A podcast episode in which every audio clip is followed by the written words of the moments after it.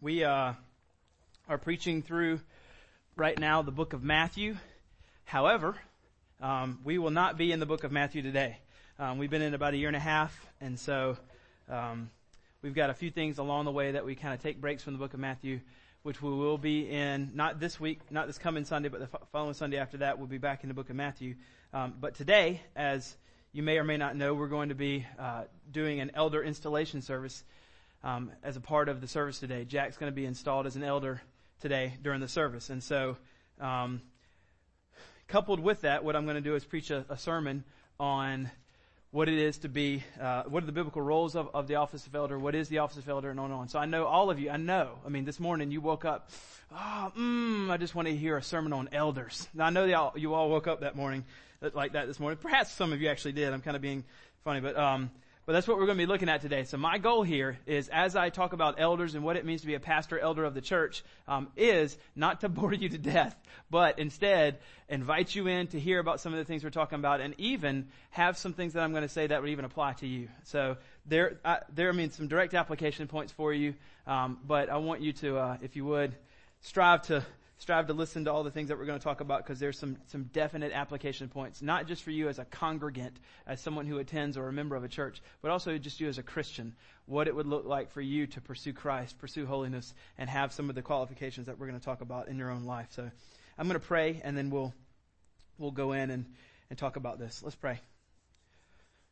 Lord, we thank you for today. We thank you for this opportunity we have each week to come and gather around your word where we can hear from you because the Bible, the scriptures are your words, your direct revelation, your revealing of yourself to us. So when we read these words, we're not just reading words written by men, but we're also reading the very words of God. And so if God is speaking, we should listen. And so I pray for myself, Lord, that you would give me um, a fullness of the Holy Spirit to speak in the power of the Spirit um, because I'm speaking your words and that these words would be edifying not just to my own soul, but to the soul of all here. I pray for a special measure of grace as we look at the scriptures, thinking about office of elder and what it means to be a pastor of the church, um, and that it doesn't just connect to just me and Jack because we are elders of the church, but also for every person in the room as they consider their life as a Christ follower, what their life should look like as they pursue holiness, as they pursue mission. So we ask for your help this morning, Lord. We we commit these uh, these things to you and, and, and trust that you'll come now in the power of the Spirit. We pray this in Jesus' name. Amen. So I want to give you a little bit of history of, if you're kind of brand new to the church of what's going on. Remedy Church is about three and a half years old. We started about three and a half years ago. And as we got started, um, one of the things that I really wanted to do very early on is have other elders. Uh, an elder we're going to talk about today just also means pastor, other pastors of the church. Um, and, and have those alongside me so I'm not just kind of running blind, making decisions by myself and people say, are you just running this thing by yourself? That's kind of dangerous and you would be right. And so I didn't want that. And so um, I wanted to appoint elders as quickly as possible. Um, and then I got some advice from the church planting network that we're affiliated with, and they said your your desire that you're going to want is to plant as you're planning, appoint elders right away, so that you know people think that these are decisions made by a church uh, elders, that many people, and they can trust it more. And that was my desire. But they said you're going to want to do that, but don't. You need to wait a couple years because the office of elder or pastor is not just something that someone qualifies for because they have you know a lot they know a lot about the bible they know a lot of doctrine they know a lot of theology that's that is necessary but that's not all that's necessary also you need to see that there's a person that deeply loves the church that is going to be someone who lives on mission, that tries to make disciples. And in the first, you know, little bit of your church, you, you can't determine that in a, in a two, three, four month span. You need to take some time and see if they have a life that's given towards that. And so they said, try to wait if you can for a couple years before you install elders. Well, the sovereignty of God has brought us three and a half years in. And so today, we'll, we will be installing um, the second elder of the church, the first installation, if you will, of the church. I guess that was just kind of default installed when we started the church as the first one. So um, Jack will be installed today. So it's going to feel like as I'm preaching about what it feels like, what is an elder, what does an elder do, and all these kinds of things today, it's going to feel like really I'm just kind of preaching to myself and preaching to Jack, and all of you are just kind of bystanders sitting in and listening. But that's not the case at all. Um, as a matter of fact, I would ask that you don't think of it in that way, but uh, that you would think, I'm going to try to show you that there's many, many application points for you as a, as a believer in Christ as we describe what it is that an elder looks like. We're actually describing what a Christian looks like. So, um, if you're a believer, that you would strive for those things in your life. Now, uh, we're going to be doing a huge overview of elders today, and there's certainly no way in one sermon I can I can cover every detail, and you might have some details that you would want to be covered. And my goal is to do a massive overview. And so I'm going to drill down in on a couple things that I think are important, and some things I might not. So if you have any questions afterwards that you would want answered, you know, in some detail part of this major overview, certainly come find me afterwards, and we can do that. Now, as I said, we're not going to be in Matthew today, but we are going to be in a couple different texts. So if you are an overachiever and not type A, these are the texts. You can go ahead and stick your fingers in there or a piece of paper or whatever. We're going to be in 1 Timothy 3 and we're going to be in 1 Peter 5. So you can stick your fingers in there. We're going to get to those. I promise eventually. We'll get to both of them, but we'll be in 1 Timothy 3 and 1 Peter 5 as we're going through. But the way we're going to look at it today is there's kind of six big picture items that I'm going to cover. And as we go through those, the question that I'll cover will be on the screen. No more than that, no details. I just want you to, as you kind of get that big picture question, just follow along with me. Um, we're going to cover what's an elder, what does an elder do, who are the elders, what's required, or what are the qualifications of an elder, um, how do they elder, if that's a verb, how do they oversee? How do they shepherd? And then we're going to close with a challenge. Those are kind of the six things that we're going to do. So as we're doing this, um, some things that I want you to think about, as I've said, is strive for these characteristics as we look at the qualities of an elder or character, what, what's necessary for an elder. Strive for those things in your life. Think about whether you have those things in your life or not, as well as we'll close with some application points. But you want to be, if you're a member of this church especially, even if you're just a, a regular attender, you want to be in constant prayer for the elders of this church and the future elders. And when I say elder, I just mean pastor. So, um, Mark Dever, in one of his books on church polity, the word polity just means government and the uh, the operations of the church and how they how it functions, the government of a church. He said church polity is not a primary issue the gospel is not at stake in understanding church polity. So obviously the gospel is, is of first importance. It's a primary issue. Church polity would fall in that secondary category. This does not mean, however, that church polity is not an important issue. So that's what we're going to be talking about is the office of elder today. And so, um, love it if you would stick with us during this. Now here's the thing. 1 Timothy 3, when you look at it, uh, Paul is writing to a, a pastor named Timothy in first, in, in and Second Timothy. And when he's writing, he's describing what would be the offices of a church. Who are the officers? Who are the ones that would be um, considered someone that has uh, a title in the church? And he says, uh, you can see there in 1 Timothy 3, you might, in, in, your version, have a little kind of a, a, caption, or if you will, or a bolded print t- title. It says qualifications for overseers. And then right above verse 8 in chapter 3 of 1 Timothy, it says qualifications for deacons. And so this word overseer is the same word in, in Greek. It's synonymous when you see episkopos or presbyteros or these Greek words, poimen. All that just means overseer, elder, pastor, um, or bishop, if you will. Sometimes in some denominations we'll hear that. And so that's the first title or office of a church is elder, and then the second one is deacon. That deacon in Greek is diakonos, and that just literally is translated as servant. So in the church, we have two offices. We have elder, pastor, and servant. And so that's, we've tried to set up our church biblically in that way. Now I know you say, well, you have a community group leader and a worship leader and all these kinds of things. Yes, and most all of those people would just fall in the office of deacon or servant. Um, but here at Remedy, right now, as it stands, there was one elder up until now, until Jack is, is going to be installed today as the second elder slash pastor slash overseer. So the first question I want to ask is this, um, and hopefully they can, this will help us give us some good groundwork as we go into. What is an elder? What is an elder? An elder is a pastor. So if you're familiar with any terms in church, you're probably familiar with the term pastor. Um, an elder is a pastor who, this is what some of the things that a, a pastor does, who shepherds. Now, more than likely y'all didn't leave your sheepfold and come to church this morning and you're very f- similar to the inner workings of what a shepherd does. But a shepherd looks over sheep and cares for them. Um, and so when we use this word shepherd, the Bible uses this word shepherd. It uses it as a verb. And when it, we try to understand the meaning of that verb shepherding people, it literally just means basically overseeing them, but when you oversee them, it's not a, a, a harsh type of overseeing. It's a loving overseeing. So when we say a, an elder is a pastor who shepherds, we talk, we're talking about them lovingly, dearly, carefully, gently overseeing people inside of a church. So an elder is a pastor who shepherds, lovingly oversees um, through protecting, teaching, leading, managing, and caring for the practical needs of Jesus' people, and that would be the church. An elder is not merely, and sometimes we might have this idea that this is what an elder does. An elder is not merely a council or a board member that weighs in on church financial decisions and makes plans. That might be part of it, but that's not at all the end. What they, they also are loving care, um, overseers of the people. So that's what an elder is. It's a pastor. And so We'll, get to that in a second. So the second thing, what does an elder do? Now I've made a little bit of a list here of some of the things that the elder does. Some places in scripture, some clear places in scripture where um, it addresses it that these are some of the specific things that an elder should do in the life of a church. And so as we're going through this, um, in this question number two, what does an elder do?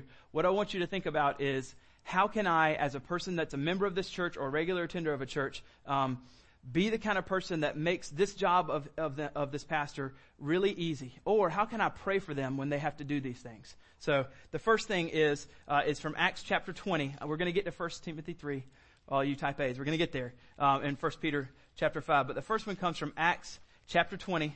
Uh, Paul is talking to the elders of the Ephesian church, and this is what he says um, in chapter 20, starting at verse 28. He tells them, pay careful attention to yourselves and to all the flock. So he's looking at those elders and he's saying, you need to pay attention to yourselves, elders, and your holiness. But also, as you're paying careful attention to yourself, you also need to do a very good job at watching all the people in your church, the flock, or that's just people in the church. Pay careful attention to your, to yourselves and to all the flock in which the Holy Spirit has made you an overseer. So if someone's an elder of a church, they didn't make themselves an, uh, an elder, uh, elder of the church. God made them an elder of the church um, in which the Holy Spirit has made you an overseer, elder, pastor, all the same word, to care for the church of God, which he obtained with his blood. So we can see the absolute importance um, of the church to Jesus because he was willing to shed his own blood for her. And he obtained her. And then it says, I know, Paul says, that after my departure, fierce wolves will come in among you, not sparing the flock. And among, and from among your own selves will arise men speaking twisted things to draw away the disciples after them. Therefore, and he looks right at me and tells them, be alert. Remembering that for three years I didn't cease night or day. I mean, that's night or day for three years. That's constant attention to admonish everyone with tears. So from that, we can see one of the things that an elder must do. What does an elder do? Here it is. He protects the church from moral and heretical wolves. That's one of the first things that an elder must do is protect the church from these wolves that might come in and either twist theology and make them think wrongly or try to pull them away morally to come out and just do um, vastly immoral things. So as a pastor, one of the things that we want to do is watch over you and care for you and love for you, where if you're finding yourself entrenched in sin, we want to pull you back in and, and um, lift you up and, and help you kill that sin. That's one of the things we're required to do. Um, as well as if false teaching comes in, we want to um, address the false teaching through the word. So that's the that's the first one. Protects the church from moral and heretical wolves. Um, the next one is in that same chapter, in, in Acts chapter 20, from verse 27. So if you go up to verse 27, you can also see where it says Paul is talking about right before he tells them that he's talking about himself, and he says, "For I did not shrink." From declaring to you the whole counsel of God. I did not shrink from declaring to you the whole counsel of God. So the first thing that we know is that he protects the church from moral and heretical wolves. We saw that in 28 through 31. In verse 27, this, one of the second things that an elder must do in a church is feed the church with sound biblical doctrine. We see in verse 20, 27 where it says, he did not shrink from declaring to you the whole counsel of God. And, and Titus, uh, Paul says something similar to this in, in chapter 1 verse 9 where he says, talking about, he's talking to Titus, who is an elder of a church, and he's telling Titus what's the responsibility in regard to the way you teach the word in your church. He says, an elder must also hold firm to the trustworthy word as taught, that he might be able to give instruction and sound doctrine and also rebuke those who contradict it. Another place where this necessity of understanding how the pastor needs to um, feed the church sound biblical doctrine. When we say feed, and we don't literally mean like feed you. We mean like teach you the word of God. Um, is in 2 Timothy chapter 4. Now, if you're familiar with 2 Timothy, kind of the layout of it, chapter 3, 16 and 17, Paul holds high the sufficiency of the Word of God. He lifts it high and he says, the Word of God is able to do so many things, train you in righteousness, teach you and, and show you how to be all these kinds of things. And in verses 16 and 17, and then the very next thing that he says, right after he holds high the sufficiency of the Word of Scripture, he looks at Timothy and says, based on the fact that the Word can do these things, Timothy, you're a pastor of a church. He looks at him and he says, I charge you, Timothy, and Timothy's a pastor, so therefore Paul is charging every pastor. He says, I charge you in the presence of God and Jesus Christ, who is to judge the living and the dead by his appearing and his kingdom. He looks right at him. Based on those things, he says, preach the word. Be ready in season and out of season. A lot of times it feels out of season, but sometimes there's sweet times where it's in season. Preach the word. Be ready in season and out of season with the word of God to repu- reprove, rebuke, exhort with complete patience and teaching. Why? For the time will come when people will not endure sound teaching. There'll be a time where people don't want to hear sound teaching, word by verse by verse from the word of God, but instead they're going to have their itching ears will accumulate for themselves teachers to suit their passions. In other words, um, I don't like what you're saying. That's too biblical in a sense. I want that guy that's going to tell me what I want. Um, and so they're going to accumulate for themselves teachers to suit their own passions and will turn away from listening to the truth and wander off into myths. And so we can see if that's the case, people are going to do that. It's absolutely necessary for the pastor, elders of the church to teach the word of God, that they would not shrink from declaring the whole counsel. When we see whole counsel and preach the word of God, the way that we've tried to pattern that at Remedy is a deep core belief in the sufficiency of the Word of God, meaning we believe the Bible is completely sufficient for you to grow in holiness, to get you on mission, to have a heart for the lost, to be a good husband and wife. We believe all the, is able to do all these things. And so instead of just saying, um, we're going to talk about this one topic about being a good husband or dad or dating or whatever. Instead, um, we think that if, if we take the Word of God and we just, we, because it's sufficient, teach through books of the Bible, that it's absolutely, we teach what Acts says, the whole counsel of the Word, that that's the best thing for your soul. And truly, then you get more of what God's saying and far less of what I'm saying. And that's a good thing. You, you need way less of what I'm saying and way more of what the Bible's saying. So, a pastor should not ever shrink from teaching sound biblical doctrine, as Paul says in Acts 20, the whole counsel of God, or as in 2 Timothy he says, um, preaching the word.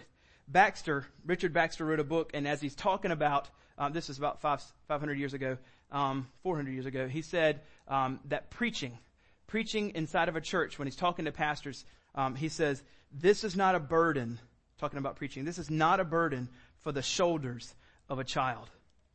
And that's because exactly what Paul said could happen in 2 Timothy.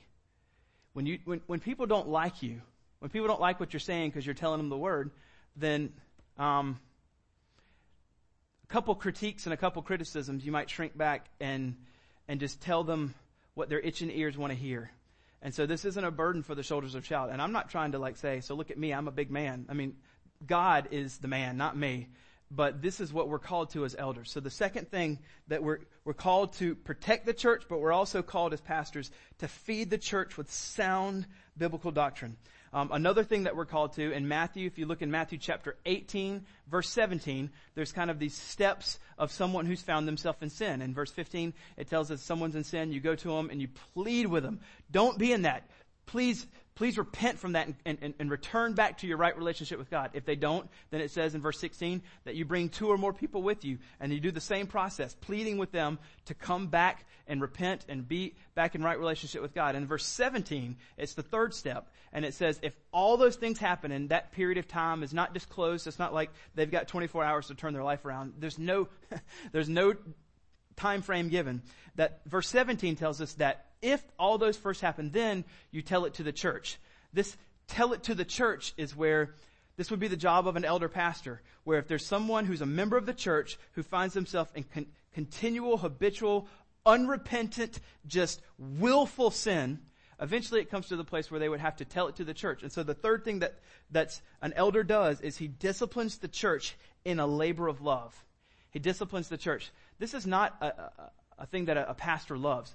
I mean, a pastor has to discipline their own children. I, I never enjoy disciplining my children. I, I don't like it at all, but I have to. And it's the same idea. If you have to discipline someone, it's not because they did something wrong and you just strike down. That's, that's not what we're talking about. We're talking, we're at the third point, the third process of willful disobedient sin where the church now um, would have to practice discipline. This would be the job of a pastor to tell it to the church, to make it known for the purpose of drawing that person back into repentance, drawing that person back into the church, drawing that person back into the fold, um, where they would be walking the way that the Lord want them to walk in, in Christ. So that's the third thing. We've seen protecting the church, feeding the church with the Bible. The third one would be disciplining the church at a labor of love, tears in his eyes, crying, wanting them to come back. He would have to do it. Um, the next thing that a, that a, uh, a pastor has to do is manage and, and rule over the church. This is a, a uh, an idea of thinking about what's going on in the church uh, and managing it, and, and, it's kind of it's almost kind of like the business side, but it's, it's, basically ruling over, making decisions for, thinking about things. And where we see this comes from 1 Timothy chapter three, where Paul is talking about the, meeting the qualifications of how you must be over your family well, and then from that we can see uh, what would be the qualification or the, what he does. Look at 1 Timothy three, starting at verse four and five. He's talking about his own household. He must manage, you can see the, the wording there. He must manage his own household well with all dignity, keeping his children submissive. For if, if one does not know how to manage his own household, how will he care for the church of God? And so this is where, if that's the case, if he does that in the life of his family, well then that's also what he does in the life of the church. So one of the things that an elder does is he manages and, and rules over, not in a way that he rules like supremely over the church in, in a higher place than Jesus. Jesus rules the church. He's the king of the church. But um, for those that have been by the Holy Spirit appointed to the office of elder, the, the elder oversees, if you will, and manages the church um, and, and, loves the people. So that's the fourth one, the fourth thing that an elder does.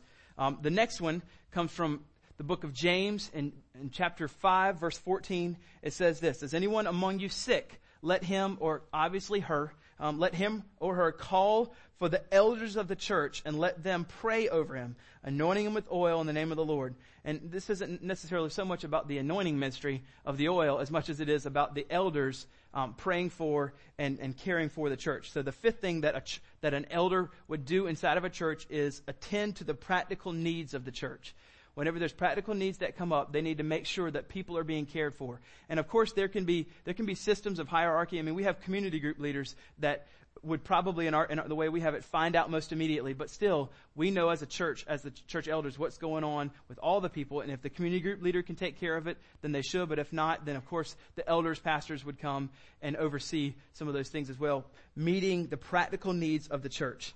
Um, the sixth thing that an elder does is this, and this comes from Ephesians chapter 4.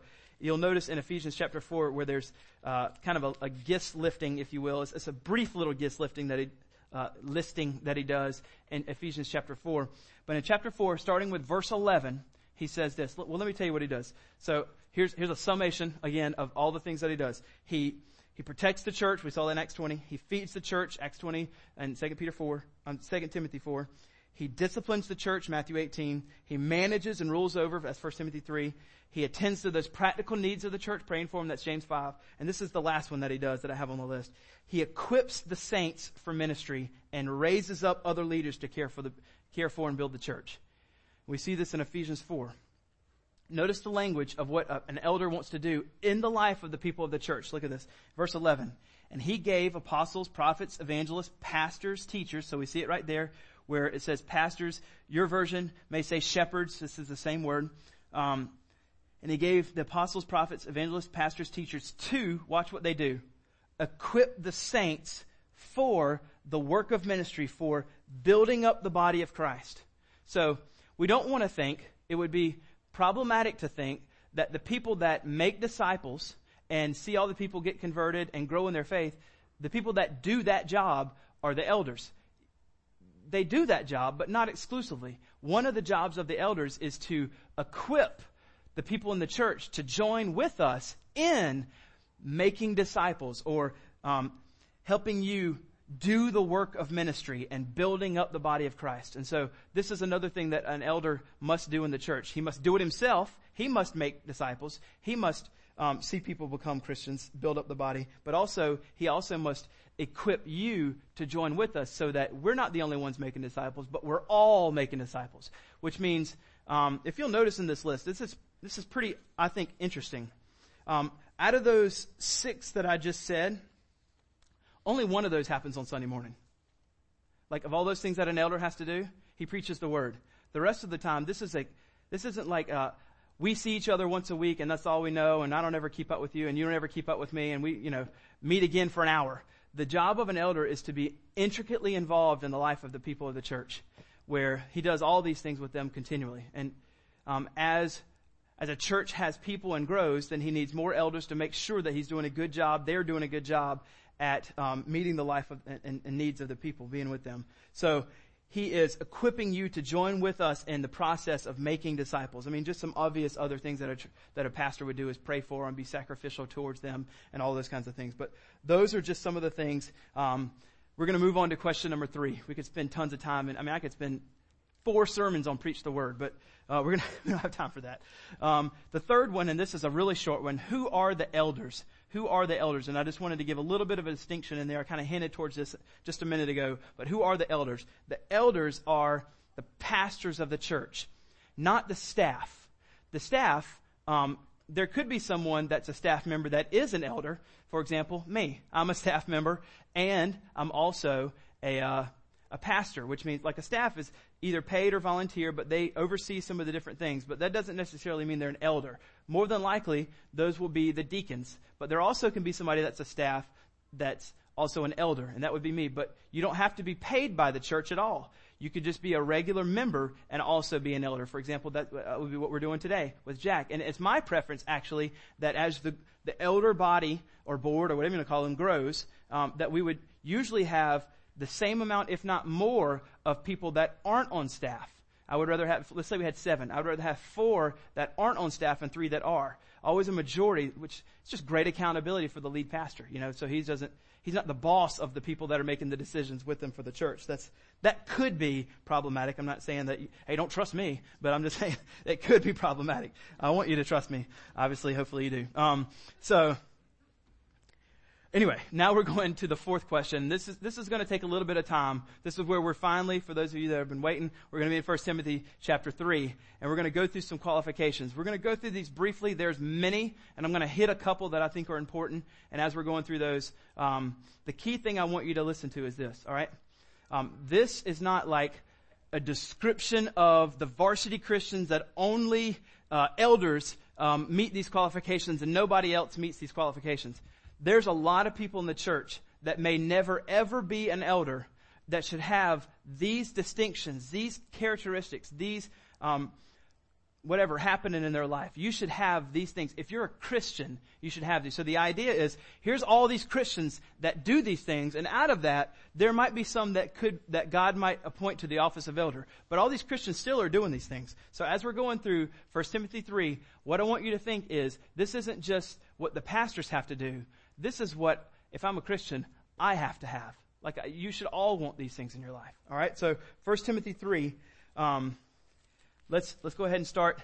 It says, in, if I can get to it, 1 Timothy 3, it says, this saying, and I'm just going to make comments as I go along through this, for these, through these seven verses. This is number four, what's required to be an elder. What's required to be an elder.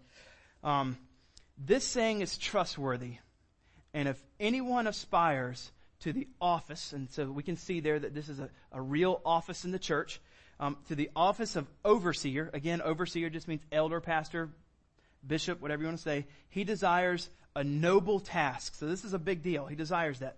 But what I want you to see here, um, before we get into those qualifications in verse 1, is the aspiration. Look at that. It says, if one, this saying is trustworthy, if one aspires to the office of elder. If one aspires. This aspiration is not dependent upon the elder pastor here saying, hey, I really wish you would aspire. Instead, it's dependent upon you. There is, um, I think in verse 1, a real sense in which you as a, as a person of the church can say, you know what? I feel like the Lord is leading me to aspire to the office of elder. And I want to be an elder in the church. This is the language of the way Paul is trying to help us see in verse 1, in verse 1 in, in 1 Timothy 3. Which makes me think every single person that meets the qualifications of this um, in, in 1 Timothy 3, every single person in this church that meets the qualifications absolutely should aspire to the office of elder. Everyone should aspire. Not, well, only the, you know, the really, really mature guys. If you, if you meet these qualifications, whether you become an elder or not, you should aspire. There's no reason why you shouldn't. Um, now, I've, whenever I was teaching through First Timothy, I, um, I addressed this going through there, and I don't have very much time to talk on it, but I'll just kind of say it really fast. And if you want to talk about it more, I'm more than willing to do it. But I do believe um, that those that can aspire to the office of pastor, elder, should only be men. I believe that women can aspire, if you will, to the office of deacon, servant, but I believe that the office of elder pastor is reserved just for men. I'll, I'll quickly show you how I find that, and, and I'm going to have to keep going. But if you look up in chapter 2, um, remember that this book is written towards a pastor, and he's talking to Timothy on how to structure a church and think about how to structure a church. If you look right there at verse 12, it says, I do not permit a woman to teach or exercise authority. Those teach and exercise authority or that, that and, that kai in Greek connects those two as things that go together. Certainly a woman has ability to teach. there's, there's tons of women that have the gift of teaching, but we're also coupling exercise authority. So if a woman is going to teach exercise authority in a church, he's saying, I don't permit that. Well, if you keep going in verse, in chapter three, the only distinction, the major distinction, I should say, that kind of holds out elders from deacons and the, what makes a difference from them is right there in verse 2, the very end of verse 2, where he says an elder should be able to teach. But then in deacons, there is no able to teach. So since that able to teach is held out as, as, a distinction compared to deacons, able to teach, and then you look in chapter 2 and you see where it says that a woman is not able to teach, exercise authority. From that we can say um, that in the office of pastor, in the office of elder, that is reserved just for men. Now, it doesn't, you can, I can go on a long list of everything that a woman can do. There's almost, besides, I mean, my, my view is a woman can do almost anything in the church besides be an elder. Certainly if they're gifted, we want them to use their, their gift of teaching. But the one that, that would actually hold the office of elder would be reserved for a man. But other than that, a woman can pretty much do anything in the church besides be um, a pastor of the church. Now, that's all I'm going to say. If you want to talk about that later, I certainly would be willing to do that. But as we're going through these qualifications, let's look at them. Therefore, it says, therefore, but my main point of all that is, men, men, listen, aspire. God wants you to aspire. This elder doesn't mean elderly. Especially in this church, I hope it doesn't mean because we have a lot of young guys here. All right? This means aspire. I don't care how old you are. Aspire. We need strong men leading this church, and we want you. So we're going to talk about that, how that can look later on, and what you would be, what the process would be. But then verse two. Therefore, an overseer must be, and here we go with the list of all these things. An overseer, elder, must be above reproach. Above reproach. This, this, uh, above reproach can kind of be a big junk drawer term. If you don't know what a junk drawer term, junk drawer means, just go to my house and the, the drawer right below my coffee pot, open it up and you'll see just a, a handful of everything, you know, from screwdrivers to tape to kitchen supplies. I mean, everything's in that one drunk, junk drawer. And so this is just means, this is kind of the junk drawer qualification where he's just saying, above reproach in regard to things. So it basically just means that no one is able to come. There's no grounds. This is a really broad term, but there's no grounds for anybody around you to throw an accusation upon you and it's going to stick. That's basically what it means. And so I just, the best way to think about this is an elder that's above reproach pursues holiness. He absolutely pursues holiness with everything that's in him. And listen, again, if you're a believer, you pursue holiness. That's not reserved for the pastors. You're a believer, you pursue holiness. Let me give you a couple texts that talk about this. Um, Acts 2027, which we just saw, I'm sorry, 2028 says, pay careful attention to yourselves when he talks about the flock, but he starts it off by saying, pay careful attention to yourselves, elders, in regard to the, your own holiness. Another place in this exact same book in chapter 4, he says to train yourself for godliness. Train in the same way that if you're going to run a marathon or lift weights and get really huge, you train and eat right and do all that stuff. In the same way, you train yourself for godliness. You eat the Word of God. You you pray and you meditate and all these kinds of things. It's, you train yourself for godliness. This is the direct thing that an elder should do.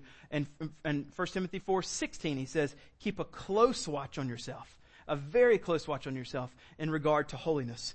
Um, Richard Baxter, which I quoted before, um, in his book, Reform Pastor, um, written about 400 years ago, he says this. This is great.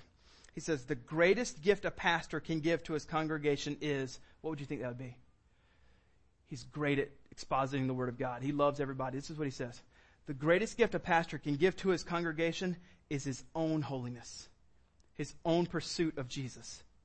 That's one of the greatest gifts he can give. He says, the church will think that he does not mean as he speaks if he does not live as he speaks. Just because you can say all these things, if you don't live that way, then they're going to think you don't mean it. Calvin says, For never will the man take diligent care for the salvation of others who neglects his own salvation. In other words, if you don't watch, work out your own salvation with fear and trembling as Philippians 2, you certainly won't ever care that other people do. So you must do that. Baxter continues on. He's saying, if you don't pursue holiness with all of your might, he's talking to a pastor, but this is so true for every single one of us. He says, if you don't pursue holiness with all your might, how can you follow sinners with compassion in your hearts, tears in your eyes, beseech them in the name of the Lord Jesus to stop their course, return to Christ, and live, and never had so much compassion on your own soul as to do this much for yourself? How can you do that for other people if you're not going to do it for your own soul? You won't. So there's a desperate need if you're going to, with tears in your eyes, with all of your might pursue that they would know Jesus, you must pursue Christ with your own soul as well. So above reproach, every Christian here should pursue Christ. Now, this does not mean at all that a pastor is not a sinner. Don't mishear me. They are. But we're talking about being above reproach, pursuing holiness, pursuing Christ with everything you have. All right, the next one is that you would be a husband of one wife. Um, this is literally husband and wife. Uh, the word husband can also be translated man. Um, there, there's just one word for husband or man, and the word wife can be translated um, wife or woman. And so, literally, this husband and one wife um, literally is one woman man. Now, there's there's multiple ways that people take this. This is widely, widely debated, and we're not going to spend a ton of time. But uh, one idea is that when it says one woman man, it means that he has to be married he has to be, he, you can't be a one woman man if you're single. Um, but Paul was an elder, and we know in, in 1 Corinthians 7 that he was single. And so, that's probably, that's, that's one, one, and the other side of it is, um, one woman man means, uh, that he can't have been married and then divorced and then remarried because he's not a one woman man. Now, that's kind of the ends of the spectrum, and then there's been so much ink spilled on all the positions in between. I mean, for the last 2,000 years. Now, Calvin says this. He says the only true exposition, therefore, and he's, he's pretty strong in the, what he says here. The only true exposition, therefore, is that of Chrysostom. Chrysostom was a guy that lived in the third century. His name was John Chrysostom. They called him Golden Tongue because he was just a, like a, a golden preacher. He was amazing. He would woo them into Christ like amazingly. So anyway, he said the only true exposition, therefore, is of Chrysostom that in a bishop he, Paul, or an elder or pastor, he expressly condemns polygamy. He condemns in a bishop having two wives living at the same time. So a one woman man, um, a husband of one wife, and Calvin's view and in Chrysostom is that this literally means he's, he's condemning polygamy. And so when he says one woman man, it means um, that the woman that you're with, and she must be one, uh, that you pursue her and love her, and that's all you're giving your heart towards. That's, that's his translation. Um, I think it's probably a good one. Grudem also says that, and he says that Paul is expressly prohibiting polygamy, and he gives some good reasons. Uh, I'm not going to go into all of them, but one of the best reasons he gives is as you read this, all these qualifications, every single one of those, like drunkard or hospitable or all this, is talking about the present status of that particular man right now. If he ever got drunk, it doesn't mean he's disqualified. If he was ever not hospitable, it doesn't mean he's disqualified. And so he's saying now, if he, he needs to be a one, one woman now. That's a pretty good case, I think, for that. We're not going to spend a bunch of time on that, but the, the point of it is um, that he is deeply devoted and loving towards his, towards his wife. If he can't do that, how can he lead a church?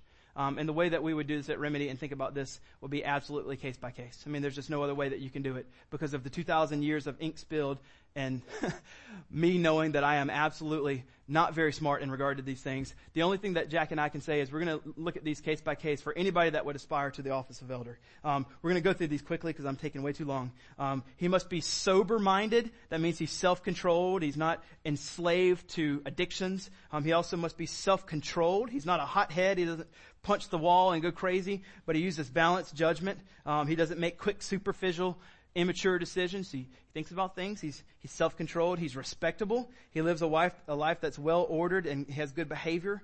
Um, hospitable. This means that he is unselfish with his personal resources. It applies to strangers as well, that people come to his house and he uses his resources to bless them. It doesn't mean that he's really good at making dinner.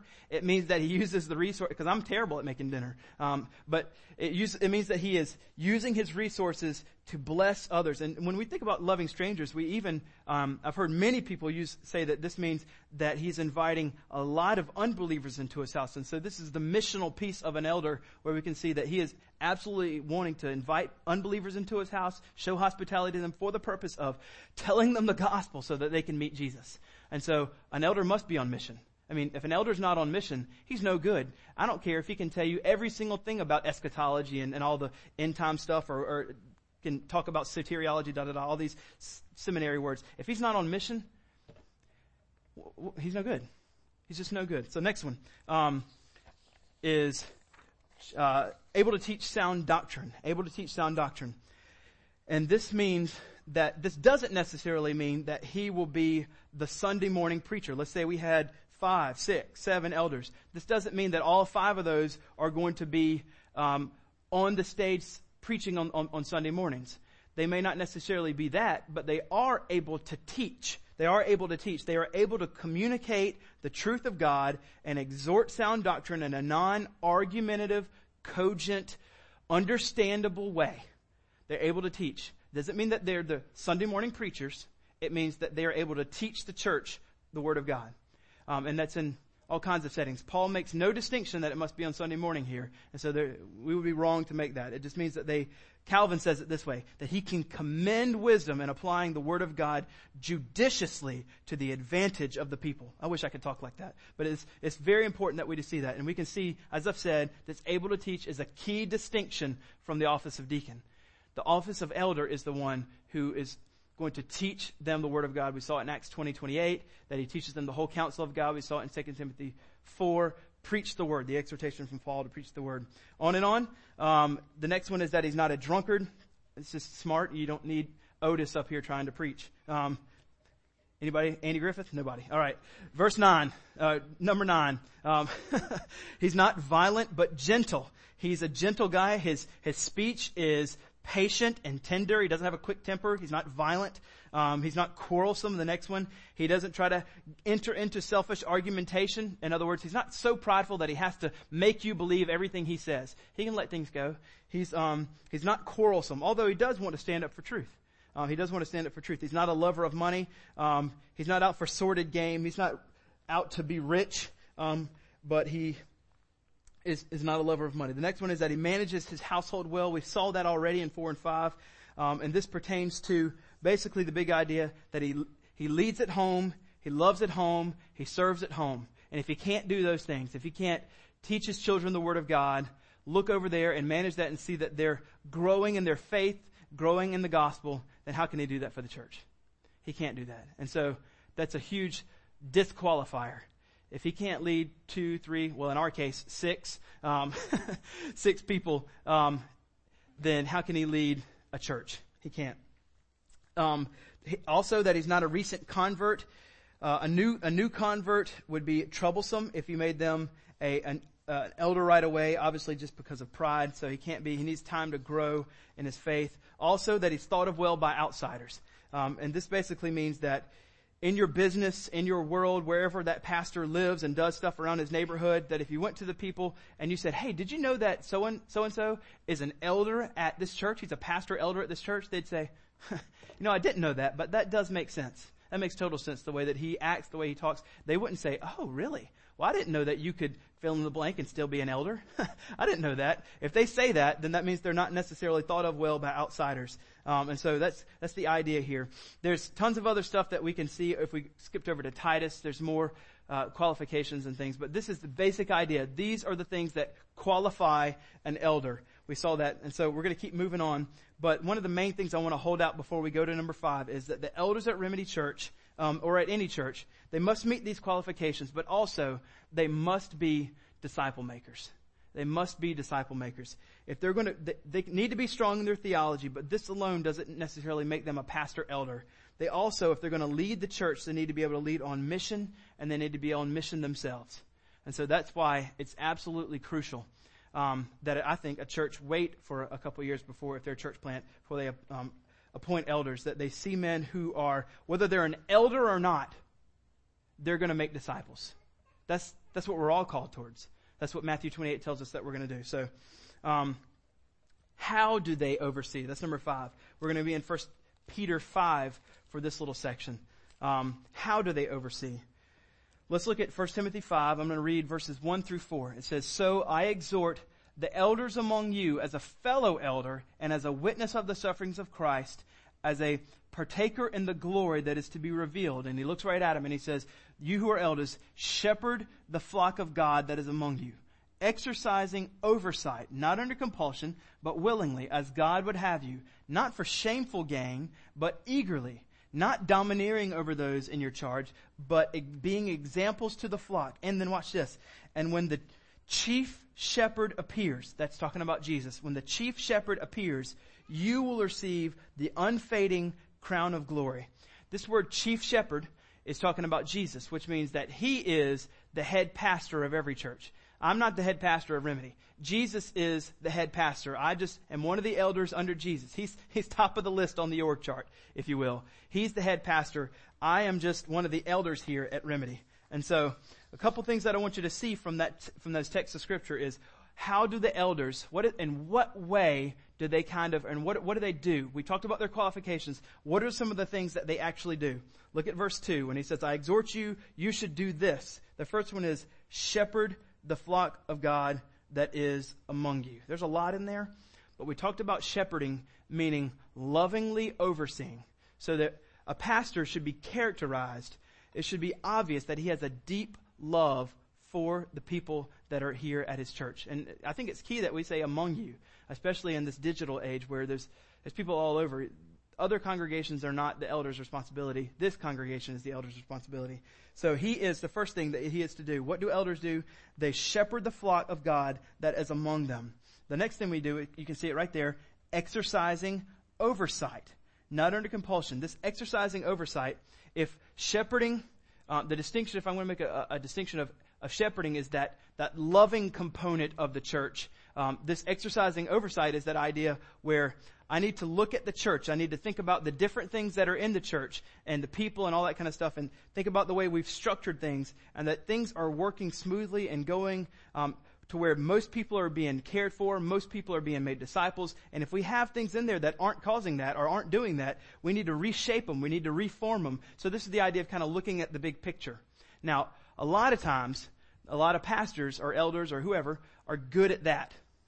They're really good at making things better. But you have to be able to do this first one. Just because you can make things better, if you don't love the people, then what good is that? We want people that can make things better, but also they love the people so much that both of those kind of come together. And the third thing, which we talked about, um, is teaching. So that's what the elders do. They shepherd, they exercise oversight, and they teach. How do they do those things?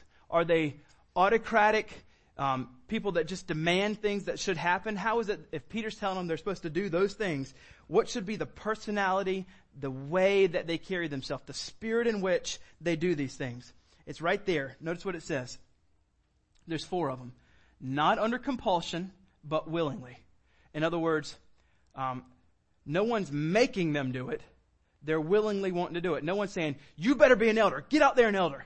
But they're saying, you know what?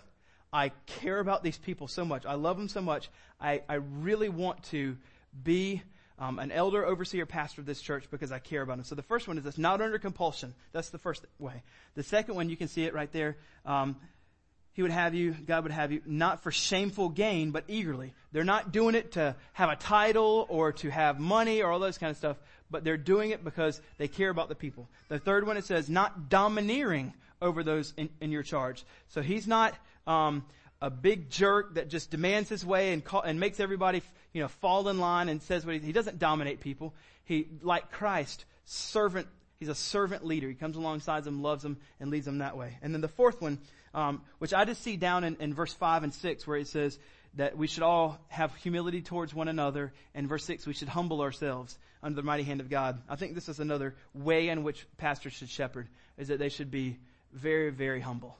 They should be very humble. That they're willingly doing it, they're eagerly doing it, they're setting a good example, and they're humble with the people that God has put them in charge of. Um, so, that's kind of the big picture things about elders. Now what I want to do really fast while we're still in number five is show from just one verse what would be the thing that the congregation should do in response to this. If a man is truly pursuing Christ, loves the scriptures, teaches the scriptures, loves his church so much, wants to exercise oversight in a loving, compassionate, Christ-like way, if all those things are happening, then what would be the right response of the church back towards him? Um, we're going to look in Hebrews 13 for that. Hebrews 13. There's just one verse, and I want you to see it. Hebrews 13, verse 17. This is what um, Paul, not Paul, well, some people think Paul wrote Hebrews, but the writer of Hebrews uh, writes to the people.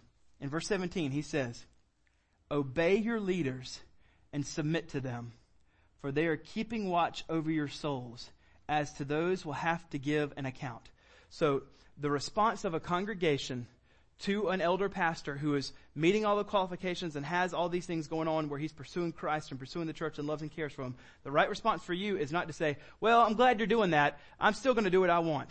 That's not. If you're a member of the church or uh, an attender of the church and this is where you're calling your church home, the way that you're supposed to respond to the elder leaders of the church is that you would obey them and submit yourself to them. And this is only in regard to them pursuing Christ only in regard to them pursuing these things. Um, this is a huge, now, as a pastor, when I read this, I read the second part of it. I hear that obey your leaders and submit to them, and it says, for they are keeping watch over your souls as to those who will have to give an account.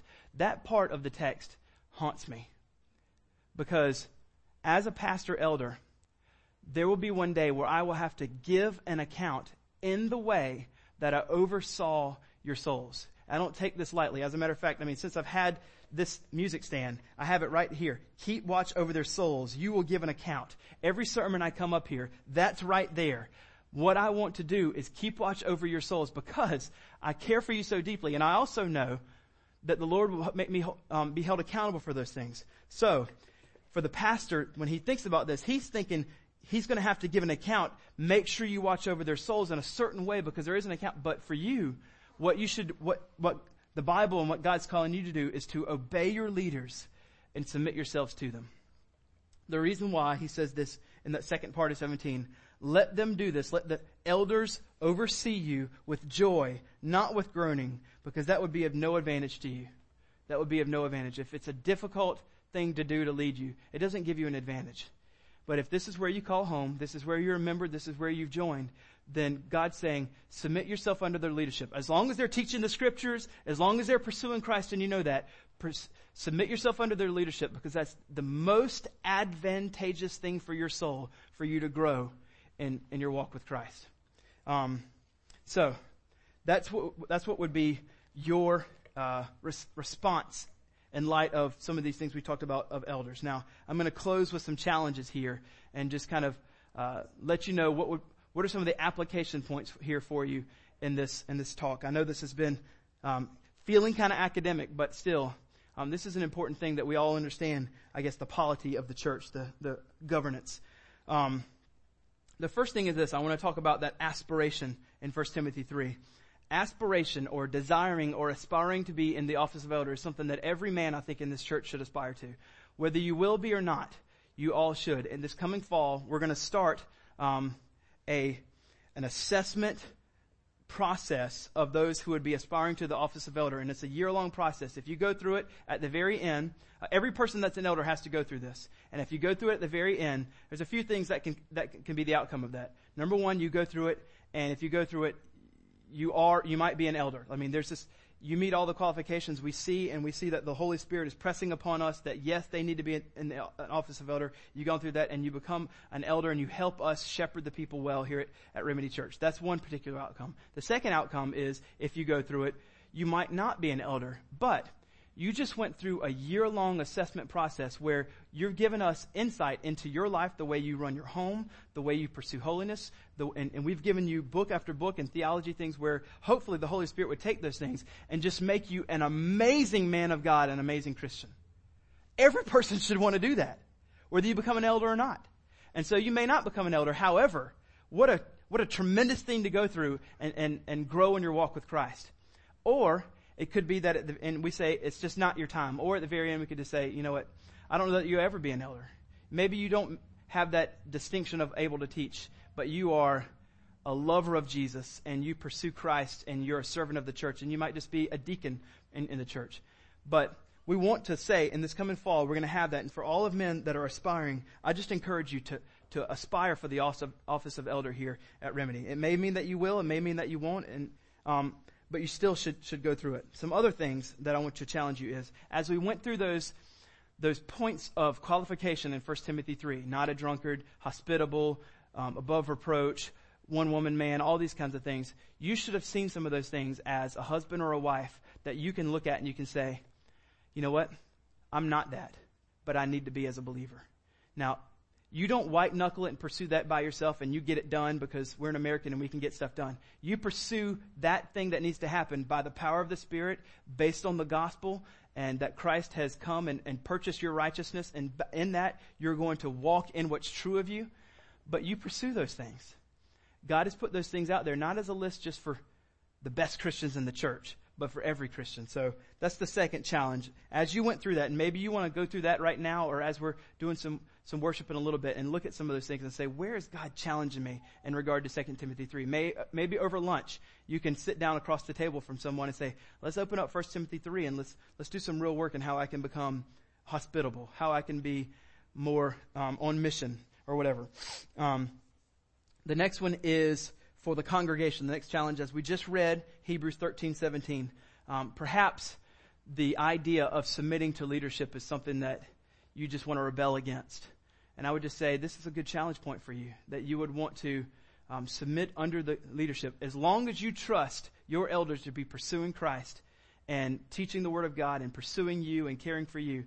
Then there's no reason why you shouldn't. If you don't, then come talk to us and let's find out why. But if we have no reason that you shouldn't, then let's let's um, meet that challenge of Hebrews 13, 17 and obey and submit yourselves under the leadership.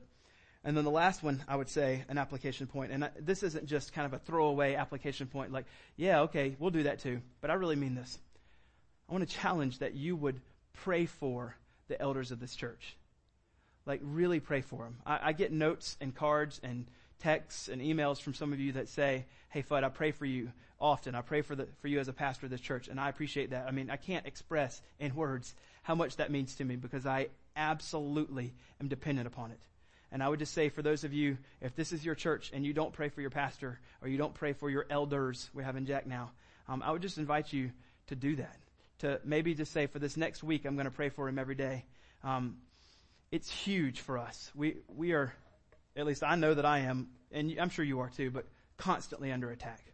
Constantly under attack. And so the last challenge I would have is that you would pray for the pastors, the elders here at Remedy. Um, I'm going to pray, and then we're going to go into our elder installation time here for Jack. And so um, let's pray, and then Jack will come up and we'll install him into the office of elder here at Remedy. Jesus, we thank you for this time where we can come here and hear from your word. And I pray that this, this um, sermon that we've looked at, and though it's dealt primarily with a governing issue in the, in the, in the body and in the church, that this wouldn't be something that we just kind of listen to and kind of forget, but there's been points in here, um, applications where we can see where those things, those things apply to me and I want to grow in my walk. I want to, I want to do those things in my life because you have given your life for me on the cross. And the gospel has declared me righteous. The gospel has said that I can do those things in Christ by the power of the Holy Spirit for the glory of Jesus. Those things can happen. And I want them to, Lord. I pray if anybody here has been challenged with um, making disciples, growing in holiness, all the different points that we could be challenged with, Lord.